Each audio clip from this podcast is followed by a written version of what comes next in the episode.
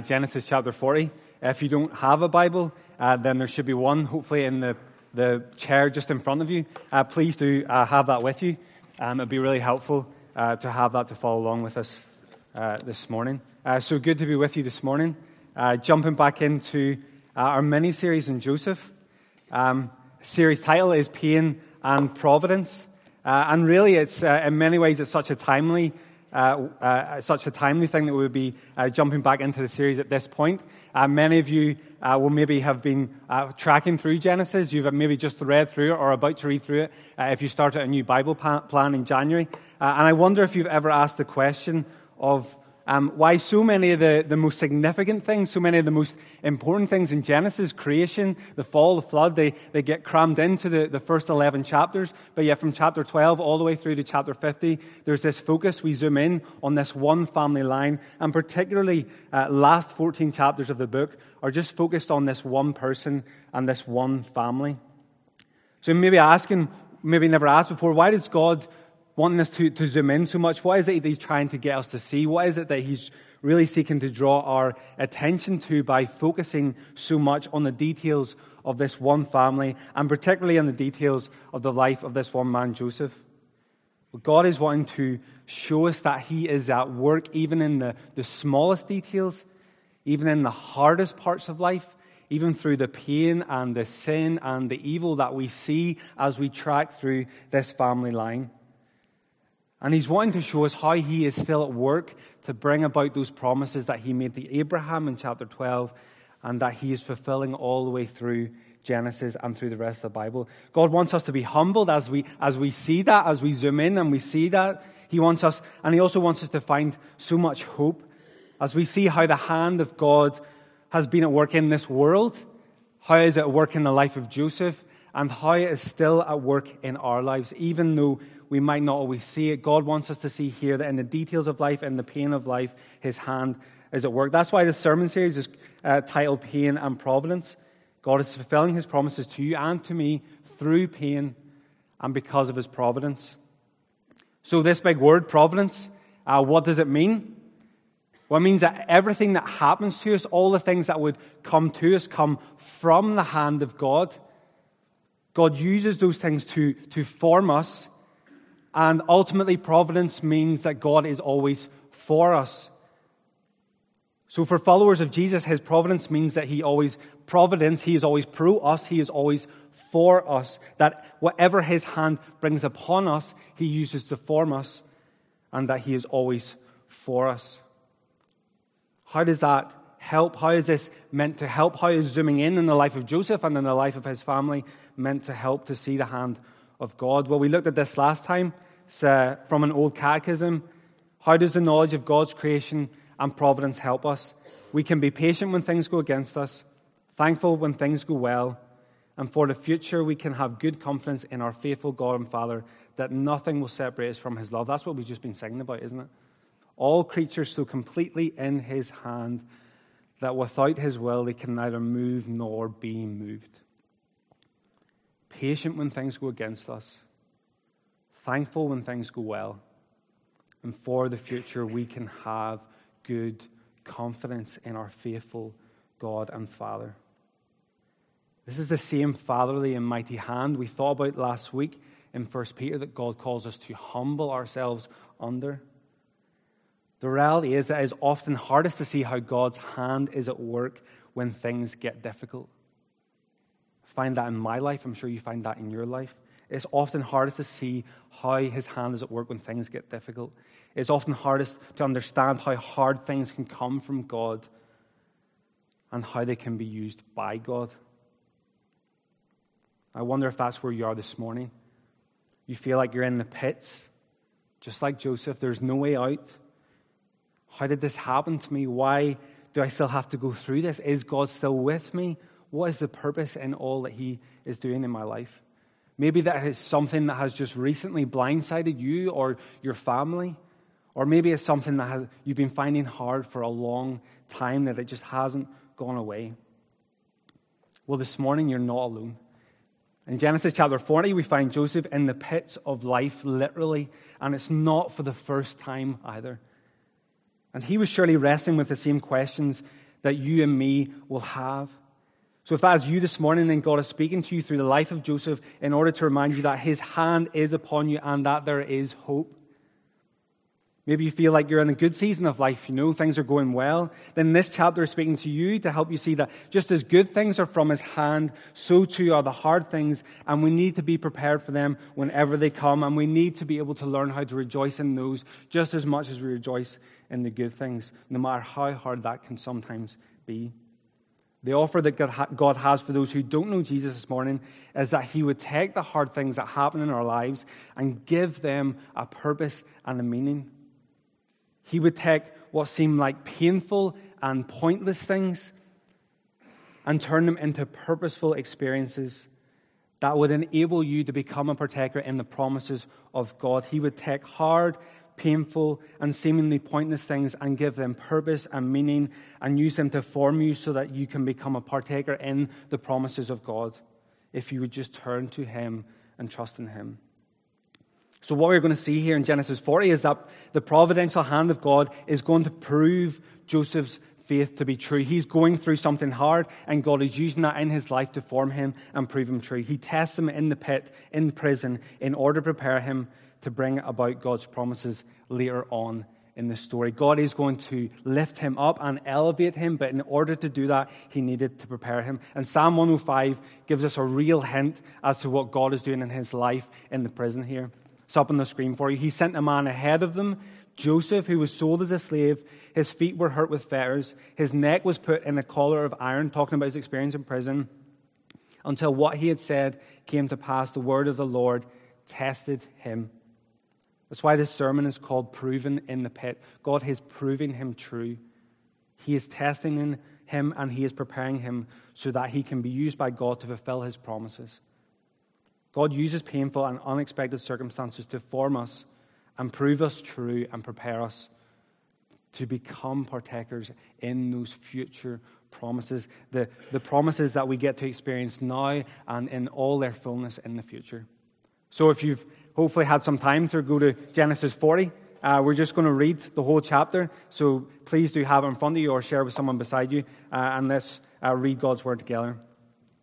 Uh, starting verse 1 Sometime after this, the cupbearer of the king of Egypt and his baker committed an offense against their lord, the king of Egypt. And Pharaoh was angry with his two officers, the chief cupbearer and the chief baker, and he put them in custody in the house of the captain of the guard, in the prison where Joseph was confined. The captain of the guard appointed Joseph to be with them, and he attended them. And they continued for some time in custody. And one night they both dreamed the cupbearer and the baker of the king of Egypt, who were confined in the prison. Each his own dream, and each dream with its own interpretation. When Joseph came to them in the morning, he saw that they were troubled. He asked Pharaoh's officers who were with him in custody in his master's house, Why are your faces downcast today? They said to him, We have had dreams, and there is no one to interpret them. And Joseph said to them, Do not interpretations belong to God? Please tell them to me. So the chief cupbearer told his dream to Joseph and said to him, In my dream there was a vine before me, and on the vine were three branches. As soon as it budded, its blossoms shot forth, and the clusters ripened into grapes.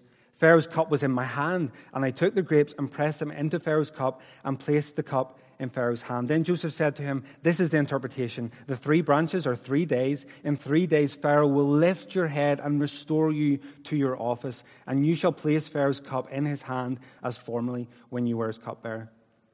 Only remember me when it is well with you, and please do me the kindness to mention me to Pharaoh, and so get me out of this house. For I was indeed stolen out of the land of the Hebrews, and here also I have done nothing that they should put me into the pit. When the chief baker saw the interpretation was favorable, he said to Joseph, I also had a dream. There were three cake baskets on my head, and in the uppermost basket there were all sorts of baked food for Pharaoh. But the birds were eating it out of the basket on my head. And Joseph answered and said, This is its interpretation. The three baskets are also three days, and three days Pharaoh will lift your head up from you and hang you on a tree, and the birds will eat your flesh from you. On the third day, which was Pharaoh's birthday, he made a feast for all his servants and lifted up the head of the chief cupbearer and the head of the chief baker among his servants. He restored the chief cupbearer to his position and he placed the cup in Pharaoh's hand. But he hanged the chief baker. So Joseph had interpreted them, as Joseph had interpreted to them. Yet the chief cupbearer did not remember Joseph, but forgot him. Uh, let's just pray together as we come to see what these things uh, mean to us. Uh, we, Father, we thank you that you are a God who we can build our lives on, that you are a God who is faithful, uh, who is good. Uh, but, Father, so often hard things happen in our lives, and we wonder um, how you're at work. We wonder how uh, we can still trust you. we we wonder um, how these things are going to work out, what purpose they are for. And we ask, Father, that you would speak to us now through uh, your word, that you would soften our hearts, so you cause us to be receptive, not hard towards you, that you would help us by your Spirit to understand these things uh, and to apply them to our lives. Uh, we ask all these things in Jesus' name. Amen. So uh, let's just dive in. God's work of proving me has a purpose, even when, firstly, the place I am in doesn't make sense to me. So Joseph had received these two dreams from God back in Genesis 37, um, that one day his brothers would bow down to him. Um, but then he told them the dream. Then they plotted to kill him. They threw him in a pit, left him for dead, and then he was sold into slavery. He then ends up in Egypt in the house of the captain of Pharaoh's guard, Potiphar. God was with Joseph there and blessed him, and, and everything he did, did seemed to, to go well. Um, he was put in charge of Potiphar's household, but then Potiphar's wife made sexual advances on Joseph, and he resists and flees from her to then only be falsely accused and end up back in prison, which is where we find him here in Genesis chapter 40. So he's favored by his father, he's the favorite son. He's then beaten by his brothers, thrown in a pit, sold into slavery. He goes to Egypt, he gets into Potiphar's house, things seem to go well. God's favor is on him. He's put in charge of the household. He remains faithful. He trusts God. He flees the temptation from Potiphar's wife, but then he's falsely accused and he's put back in prison and he's back in the pit once again. His life doesn't exactly go in a straight line, does it? Just when things look up, everything in Joseph's life gets really hard again. And he's asking those questions Why am I here? How is this part of the plan that you told me about, God? Why couldn't you just let me keep working for Potiphar and climbing the Egyptian political ladder so those dreams you gave me would become true already, the easy way? Verse 1 tells us sometime after this, so time is passing by in this prison and things aren't happening. Sometime after this. Joseph is dejected, but he's still remaining faithful. He's still got some work to do there, but time is passing on and surely his hope is beginning to fade. Then one day we see two new prisoners arrive that we've just read about. They, they weren't just any ordinary prisoners, they were two of Pharaoh's most trusted servants. And note the details that, the, that our, our attention is being drawn to in the text. Twice we're told that these guys are servants of the king of Egypt, they're not just servants of anyone. Also, notice how also the writer wants to make us clear to us in verse 3 that these guys just aren't put into any prison, they are put into the same prison as Joseph. And then in verse 4, we are told that Joseph doesn't just see them at meal times, okay, in the canteen. He doesn't just see them for that one hour of exercise in the exercise yard a day. Joseph is actually told to be with them, to attend to them, to serve them, and to care for them. So he's going to spend a lot of time with these guys. It's not coincidental, is it? It's providential. If we know the story of Joseph of all, we know of at all, we know the significance of who these two prisoners are. And I'm guessing Joseph was starting to catch on to. Something's happening here. These aren't just two any ordinary prisoners. These aren't two just criminals. These guys aren't just criminals off the street. These are two of Pharaoh's most trusted servants. Yet verse 4 says they continued for some time in custody. This ray of hope comes in in the form of these two prisoners. Maybe something's about to change. Maybe something's about to, to happen in the same prison in him. And surely Joseph hope, Joseph's hopes are, are beginning to be on the up at last. But nothing changes. He had to wait. He has to remain patient. Even though the question of why he is there might be beginning to be answered in his mind, the question of when goes unanswered. God is testing Joseph's patience here. He is forming his character by calling on him to wait and he's doing that because God is shifting Joseph's hope from a change of circumstances to the certainty of his promises. In asking him and calling him to wait, he is shifting Joseph's hope from a change in his circumstances in prison to the certainty of God's promises. Promises that were made to him back in chapter 37. Just as Joseph was working on his way up the Egyptian political ladder, God takes him on this painfully difficult detour to remind him that the dreams he gave him, the promises he made to him, will be accomplished, but not ultimately by Joseph's hard work, but by God's mighty hand.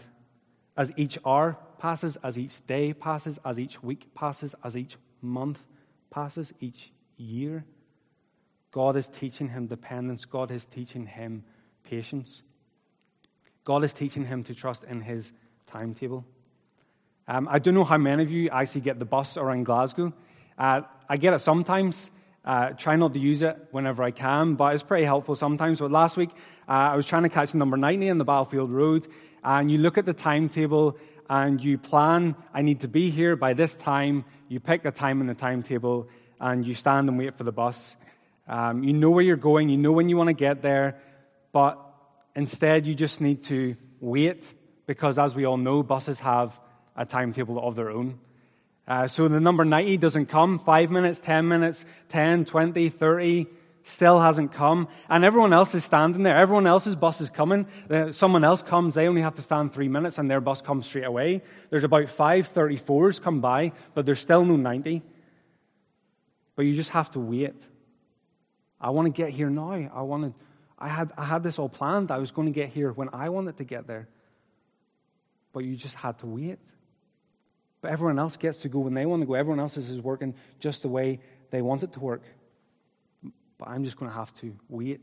God doesn't just God doesn't give us a timetable. That's what we see here in Joseph's time in prison. He doesn't give us a timetable. Instead, he calls us to trust him. You see, God uses waiting in our lives to teach us to shift our hope from being built on a change in circumstances to being built on the certainty of His character and on the certainty of His promises. Because we know the reality is that a change in circumstances may not come anytime soon, or it may not even come at all in this lifetime. That's not what God promises us. The family we long for, the, the job we dreamed of, the pain we wish we were relieved of, the person we've been praying for but a hope that is built on the character of God is a hope that takes heart in the certainty of the promises that come from God, promises which are made possible because of Jesus. When God calls us to wait and to trust in His promise, He's ultimately calling us to wait on and trust in Jesus, who is the fulfillment of those promises. Promises made to Joseph were the beginnings of a plan that was ultimately fulfilled by Jesus. In the midst of deep pain, Jesus longed for his circumstances to change when he prayed in Gethsemane Father, if it is possible, let this cup pass from me. But instead, he perfectly entrusted himself to God's character, praying, Nevertheless, not as I will, but as you will. He's waiting on the will of God. He's waiting on the will of God. And his waiting on the will of God means that our waiting is never wasted. And his presence with us now by his Spirit strengthen us when we are weak in the midst of that waiting. God uses the pits of life to purge us of the things that we would be tempted to put our hope in other than Jesus. That's what Paul's point is in Romans 5. If it's up on the screen in front of you, Romans 5, 2 to 4, you're probably familiar with this. We rejoice in the hope of the glory of God. That is, we rejoice in the future hope, the future promises of being with God. But not only that, we rejoice in our sufferings, know that suffering produces endurance, endurance produces character, and character produces hope. And it's not just any hope, it's not hope in a change in circumstances, it's an eternal future hope. It's true hope, it's real hope, the kind of hope that Romans 8 talks about. Future hope that enables us to wait. Romans 8, 24, 25. Now, hope that is seen is not hope for who hopes for what he sees, but if we hope for what we do not see, we wait for it with patience. Hope for a change in circumstances isn't real hope because not only may our circumstances not change, but even if they do, we may well end up back in the pit, just like Joseph. Just because one circumstance changes doesn't mean we'll be freed from other circumstances. And our true hope is a hope that is not seen. It is a future hope. It is a hope in the character of God, and it is a hope in the person of Jesus who fulfills the promises of God. That's what God was doing in Joseph's life. His time in prison was producing that endurance. He had to wait, he had to persevere, and that waiting wasn't wasted. It produced character in him, it produced true hope in him, a real hope that enabled him to remain patient. You don't see anywhere in this chapter Joseph losing real patience, not really losing patience. And that is what he is going to do in our lives and in my life when we are following Jesus. When the place we are in doesn't make sense to us, when the timing of God is testing us, He calls us to wait for Him so that we, He might remove all those other things we look to put our hope in. God was doing a work in Joseph that meant when he eventually got out of prison, the main point of his testimony wouldn't just be that God has freed me, it's that God remained faithful to me. So that his testimony wouldn't be just that I got out but that God is good. That is what he was doing in Joseph's life. That is what he wants to do in our life too. God's work of proving me has a purpose, even when the place I'm in doesn't make sense to me. And secondly, even when the promises of God seem like they failed me. So God calls us to wait on him, and God is calling us to remain faithful to him. So as Joseph waits in prison, the dreams God had given him back in 37 must have seemed like a million miles away from the reality he finds himself in. He had been told his brothers would be bound down to him, and now he is stuck serving criminals. And then, verse 5 one night these two servants each have a dream. It's important to note that in Joseph, in the story of Joseph, dreams come in pairs. Joseph had two dreams in chapter 7. Pharaoh, we'll see next time, has two dreams in chapter 41. And here in the middle, these two prisoners have a dream each. It's at pains, the writers at pains to make that clear. They each have their own dream. And the doubling of dreams in chapter 41, we're told, means that they are from God and that what, ha- what has happened is fixed by God. So just as Joseph may be beginning to feel God's promises have failed him, God reminds him that what he promised to Joseph back in 37 um, will happen. And he does it by sending him another double dream his way.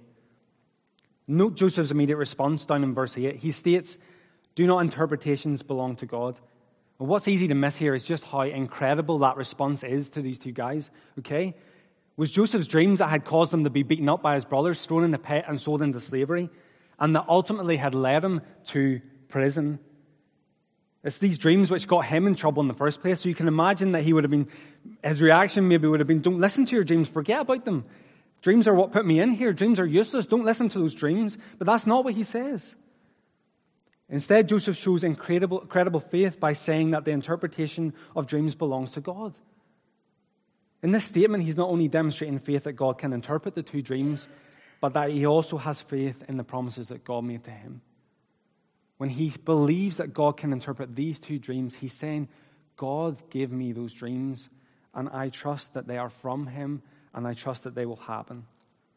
Promises that at the moment seem to have landed him in prison, and what he did to get put in prison for being faithful to the work of God in Potiphar's house, for fleeing from his wife, and then he's falsely accused, and yet he still believes that God can interpret dreams, that the dreams are from God, and God will fulfill them. In spite of all this, Joseph is still remaining faithful to God. God is testing his faithfulness, he is refining Joseph's faith, and he is preparing him for all that God is about to use him for in the rest of Genesis. He is teaching Joseph also to keep working while he's waiting.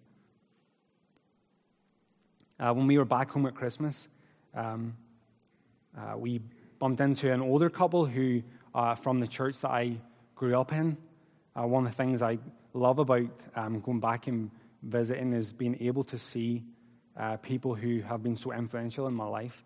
Um, and when I was thinking about faithfulness in the midst of adversity, uh, this couple came to my mind. Uh, they're in many ways very ordinary people. Um, they're now retired. Uh, they have normal jobs. He was a teacher. She taught music. They lived in a normal town. They raised their family. And they were faithful to the church, and they still are so faithful. He served as an elder for many years, and his wife served so faithfully in the church for And, and they both still serve so faithfully for so long. But like everyone, they experienced deep pain, deep family loss, significant church family pain. They battled illnesses. But they always continued to be so faithful in everything, especially even the small things. They were always at prayer meetings, always so welcoming to people on Sundays, always showing hospitality to people, always so encouraging. In fact, the last number of times I saw him, um, uh, the, the, the, man, the last time I saw him, uh, he had been battling with cancer, and uh, I wouldn't have even known if my mum hadn't told me. Because his concern every time I saw him was to see how I was getting on, to see how we were getting on, to, to hug me. And anytime I asked him how he was doing, he quickly turned the conversation to concerns for me and asking about me. They were faithful in the small things and the hard things, and even in the midst of waiting, they still kept working for God.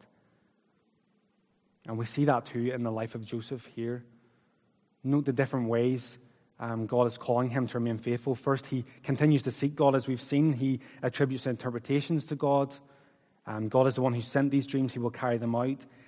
And there's a trust there that highlights not only his belief that what he had been told would come true, but a humbleness to the way that they would come true, a submissiveness to the way that they would come true. He attributes interpretations to him, displaying a faithfulness and reliance on the wisdom of God. His own wisdom wasn't sufficient. His own wisdom wouldn't give him all the answers he wanted to help himself and to help others. He couldn't help these guys in, in this situation. He needed God's wisdom to help him.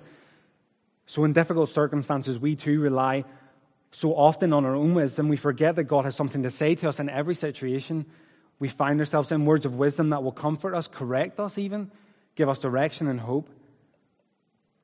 We also see Joseph faithful in serving God. He's still serving in the prison. Okay, he's not just sulking in the back of a cell, he is meeting the needs of others. Verse 6 When Joseph came to them in the morning, he saw that they were troubled. So he asked Pharaoh's officers who were with him in custody in his master's house, Why are your faces downcast today? He had compassion on them, he was serving them. He isn't bitter or resentful, asking, Why is nobody asking me if I'm okay? Why is nobody here to serve me and to comfort me? These guys are most likely guilty, but he has done nothing wrong. God is testing him here as to whether he will remain faithful to serve when he least feels like it. When he least feels like it, God is testing him and proving him and forming him and shaping him to, to learn to be able to serve even when he least feels like it. God is teaching him that if he's going to be used by God in the ways that he, God is about to use him, then he had to learn how to be a servant. He must realize that means serving others, showing them compassion, putting others before himself. And that's what he called, calls us to do as well, because that is what he called Jesus to do. Jesus came not to be served, but to serve and to give his life as a ransom for many. Jesus came to serve you and to serve me. He had compassion on us, and he cared for us by giving his life to free us. And it is in that freedom and in that assurance that we are able to serve others, even in the midst of suffering even when we least feel like it, even when it's so hard. Thirdly, Joseph remains faithful in speaking for God. See that Joseph acts as God's spokesperson here when he communicates interpretations that he receives from God. And he doesn't just speak, as you've seen in the verses, when it's favorable. Okay, the inter- interpretation for the cupbearer is good. He's going to get out in three days and he's restored to his former position. Okay, anybody would love to give that sort of news. The baker listens in and thinks, Great, that sounds great. I want to hear what my interpretation is. What does mine mean then? Joseph then tells him the interpretation, which is that in three days he too will be released, but he will face death. Despite how hard it would have been to tell the baker the truth, Joseph had a choice remain faithful or speak what was favorable. Remain faithful or speak what was favorable. He chose faithfulness. Faithfulness to God for us looks like speaking God's word faithfully, even when the outcome doesn't look favorable. Joseph knew the baker, remember that? He knew him, he had compassion on him, he was serving him, he cared for him. And that also involved being truthful with him. Jesus too spoke faithfully and still speaks faithfully through Scripture, even though what he says is often not favorable. We too are called to speak faithfully, to proclaim life in Jesus and mourn of death without him. That's what Joseph was called to. That's what Jesus was called to. And that is what we are called to, to speak faithfully, to proclaim life in Jesus and mourn of death without him. And notice too that Joseph is also faithful in his frustration. In light of the positive interpretation you see with the cupbearer, uh, Joseph spots a way out. Okay, verse 14. Only remember me when it is well with you. And please do me the kindness to mention me to Pharaoh, and so get me out of this house. He sees a way out. He sees an opportunity. He, he wants out. He hasn't done anything wrong. Please remember me when you're before Pharaoh. Please plead my case, for I was indeed stolen out of the land of the Hebrews, and here also I have done nothing that they should put me into the pit. two things here. First, his waiting on God and dependence on Him doesn't mean he sits with his eyes closed and his fingers crossed. He uses wisdom and he seizes, seizes an opportunity to try and get out. Joseph takes what seems like a good opportunity, a moral opportunity to get him out of prison. He, he's innocent and he shouldn't be there, so he asks the cupbearer to help him get out. And jo- Joseph recognizes that waiting doesn't mean we don't exercise wisdom and get to work. Depending on God doesn't mean that He hasn't given us wisdom and opportunities to work and to do. Sometimes working while we, wait, while we wait will be more hands on, like Joseph pleading his case. Or think back to Genesis, where Noah built the ark while he waited for decades for the flood to come. He had to build and build and build, even though he wasn't 100% certain that the flood was going to come. But he built and built and built. It was hands on waiting. And sometimes working while we wait will mean more holding on. Things are out of our hands. There's not much we can do. So we pray and we read and we gather and we hold on to Jesus, even though it's so hard. Sometimes it will be hands on, sometimes it will be more hold on. Second, even though he hasn't called into question God's action in this chapter, and in fact, if you notice throughout the story of Joseph, everything that happens to him, there is nothing there to suggest that he ever questioned God's ways. So even though he doesn't question God in this chapter or the previous chapters or future chapters, that still doesn't mean he doesn't express his deep frustration and evidence his frailty and his weakness towards others and towards God. Suffering isn't meant to be stoic. We don't have to be stoic when it comes to suffering. Joseph shouldn't have been there. And he rightly calls out the evil that has been committed against him. He had been stolen. He was innocent, yet notice that he doesn't call God's hand into question at all. In fact, notice he doesn't even mention the evil that his brothers committed. He said he was kidnapped. His brothers chucked him in a pit and sold him. He doesn't even call, he doesn't, he doesn't even mention that it was them, it was their fault. And in all of this, we're seeing that Joseph is beginning through this waiting, through these trials, He's beginning to learn to see all of these things in light of God's purposes.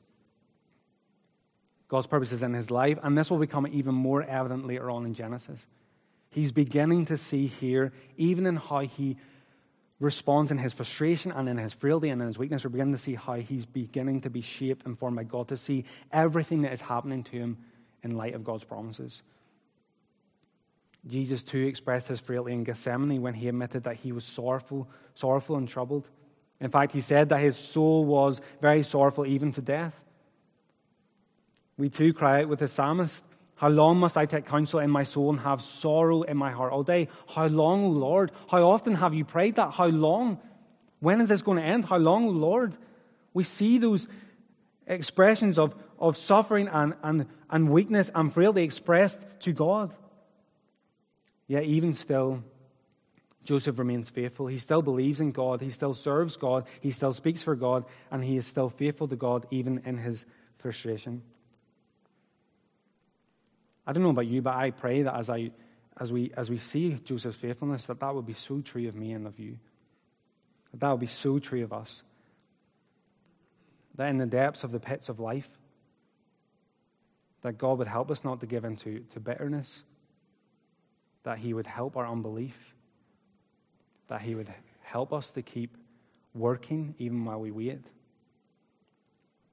so hard sometimes.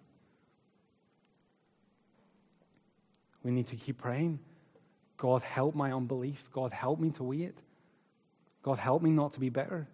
God, help me to keep serving even when it is so hard. God's work of proving me has a purpose. Even when the place I'm in doesn't make sense to me, the promises of God seem like they failed me. And lastly, the presence of God feels like it's left me.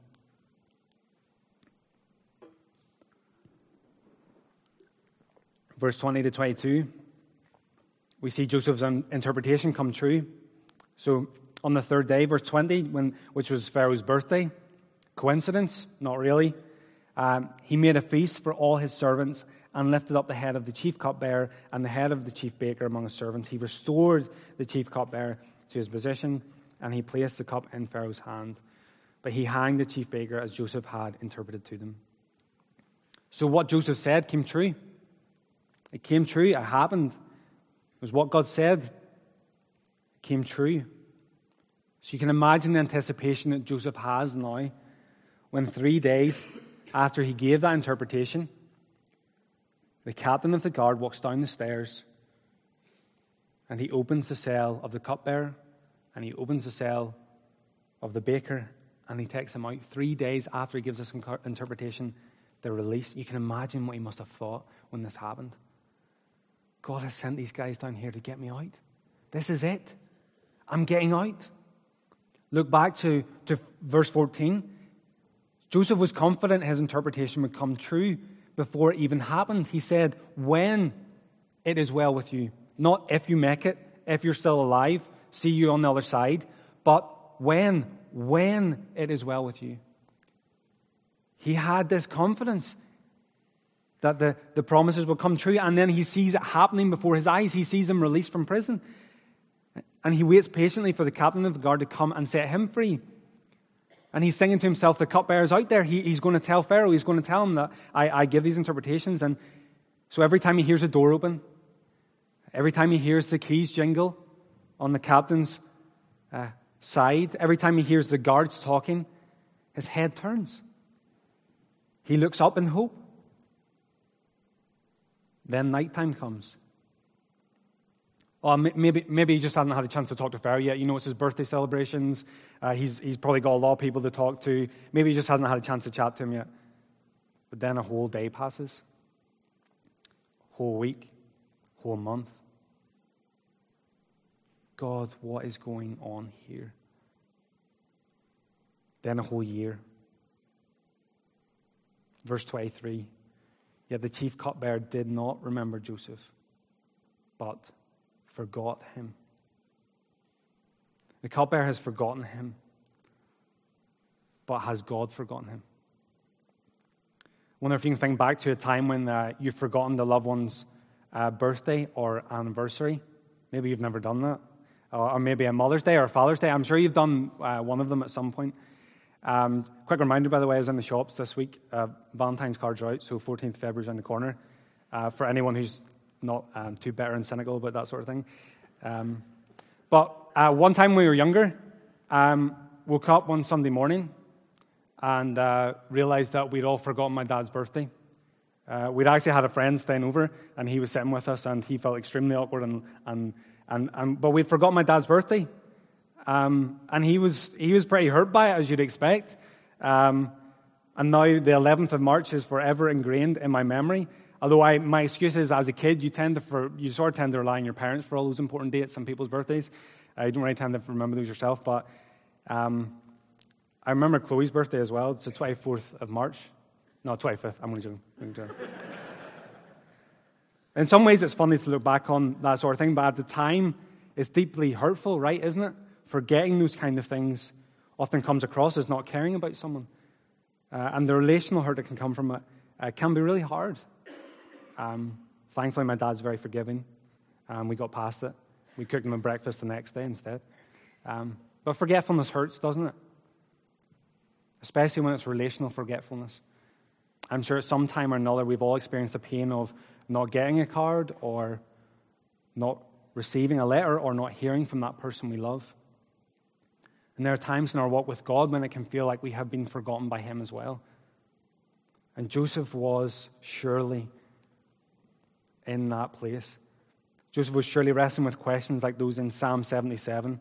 It's up on the screen there. Will the, the Lord spurn forever and never again be favorable?